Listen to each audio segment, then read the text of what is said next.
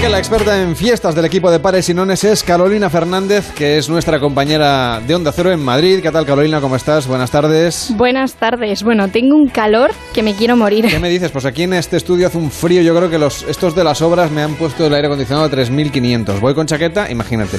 Bueno, pues aquí vamos con vamos casi en tirantes. Bueno, pues cuídate porque en As Neves, en Pontevedra, yo creo que por la noche también debe refrescar un poco, que es a donde vamos hoy de fiesta, me parece. Efectivamente. Eh, ¿Qué me dirías si te digo que te he traído una fiesta que consiste en meterse vivo dentro de un ataúd? Te diría que no me invites, que pues, yo me voy a quedar ahí de espectador. Bueno, pues que sepas que luego es más divertido lo que parece, porque te he traído la, ro- la romería de Santa Mar- Marta de Ribarteme, que se celebra mañana en Pontevedra, en el municipio de Las Neves, como has dicho. Y yo sé que parece una idea de olla, pero es que en realidad tiene muchísimo de espiritual, porque se trata de una especie de procesión en la cual desfilan unos ataúdes abiertos y dentro se meten aquellas personas que han sobrevivido a una enfermedad. Y entonces estas personas pues son llevadas a hombros de sus familiares desde la iglesia de Santa Marta hasta el cementerio.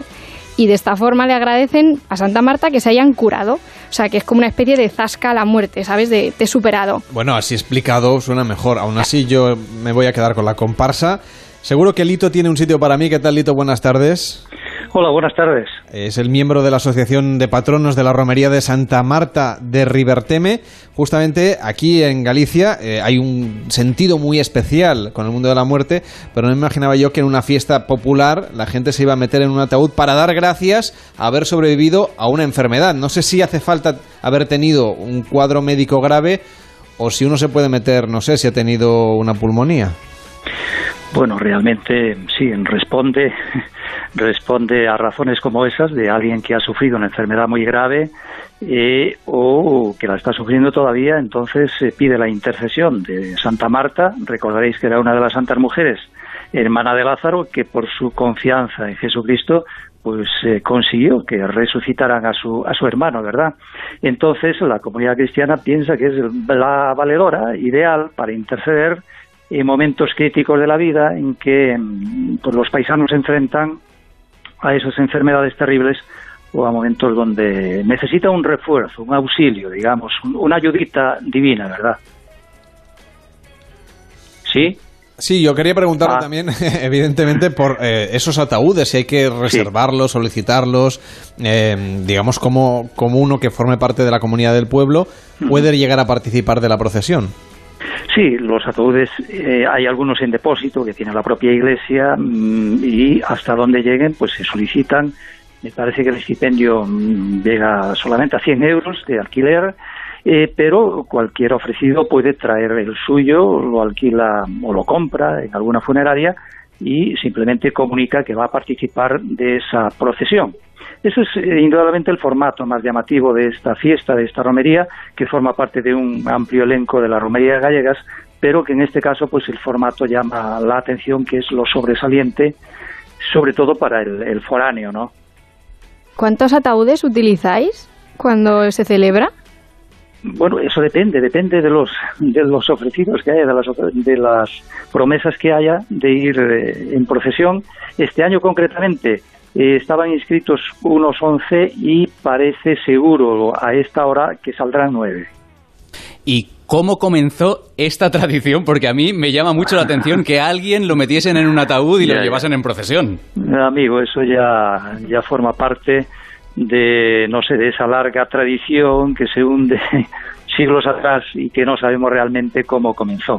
Tenemos un dato que es mil setecientos en que ya había una capilla que estaba un poquito destartalada, capilla Santa Marta, y hay una orden del obispo Alaba de Ribarteme de que con los con las, o, o, los esbotos, es decir, las ofertas que dejen eh, los donativos que dejen los eh, devotos, se arreglase esa capilla. Esa es la fecha que tenemos de mil setecientos, pero si la capilla estaba pues deteriorada a esas alturas, pues quiere decir que ya era a lo mejor de un siglo atrás.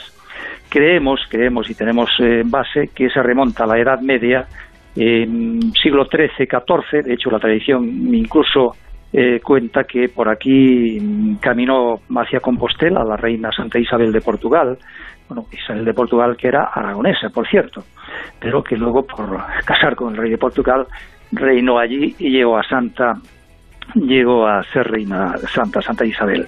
Eh, por aquí circulaba un camino denominado Camino d'Orfrades, Camino de los eh, Frailes, y entonces entre eh, órdenes religiosas y mm, casas nobiliarias, que hay, la nobleza aquí tuvo una, un fuerte impacto, posiblemente algunos de ellos que participaron en las cruzadas. Al regreso por Francia, porque Santa Marta es la patrona de Marsella, dice la tradición que expulsada de su tierra en Judea, pues se vino al sur de Francia donde predicó y extendió el Evangelio. De allí puede que hubieran traído esta tradición y esta devoción a Santa Marta. Pues Lito, que vaya muy bien esta fiesta, esta celebración, que intuyo que tendrá alguna cosa más, además sí, sí. de este desfile, esta procesión de ataúdes, por ejemplo, más vinculada a algo un poquito más festivo, si hay fiesta, pulpo, empanada, no sé, ¿qué podemos hacer eh, si nos acercamos hasta esta fiesta? Bueno, pues eso nunca va a faltar, eso ya están instalados los pulpeiros gallegos allí para, ya hoy mismo ofrecían el pulpo y demás viandas para disfrutar de lo que es una romería típica de campo. Esta es una aldeíta del sur de Galicia, pero que tenemos un recinto frondoso donde a la sombra y en los parajes aledaños se puede disfrutar de la naturaleza y, por supuesto, pues eh, compartir pues la, el pulpo y demás ingredientes de, típicos de la gastronomía que se disfruta en la romería gallega. ¿Sí? Pues Lito, que vaya muy bien. Hasta la próxima. Buena tarde. Pues muchas gracias a vosotros. Buenas tardes. Por cierto, eh, Clara, no sé qué te parece a ti, así en quince segundos, como experta en gestión emocional, la idea de para plantarle cara a la muerte y resucitar, bueno, mejor dicho, reivindicar la vida, meterte en un ataúd. Bueno, todo lo que sea convencerte a ti mismo que con esto sanarás, con eso sanarás, seguro que funciona. Nos quedamos con esta idea. Llegamos a las nueve, las ocho en Canarias y a la vuelta más historias aquí en Pares y Nones en Onda Cero. Atención porque vamos a hablar de cosas interesantísimas. Volvemos en cinco minutos. minutos.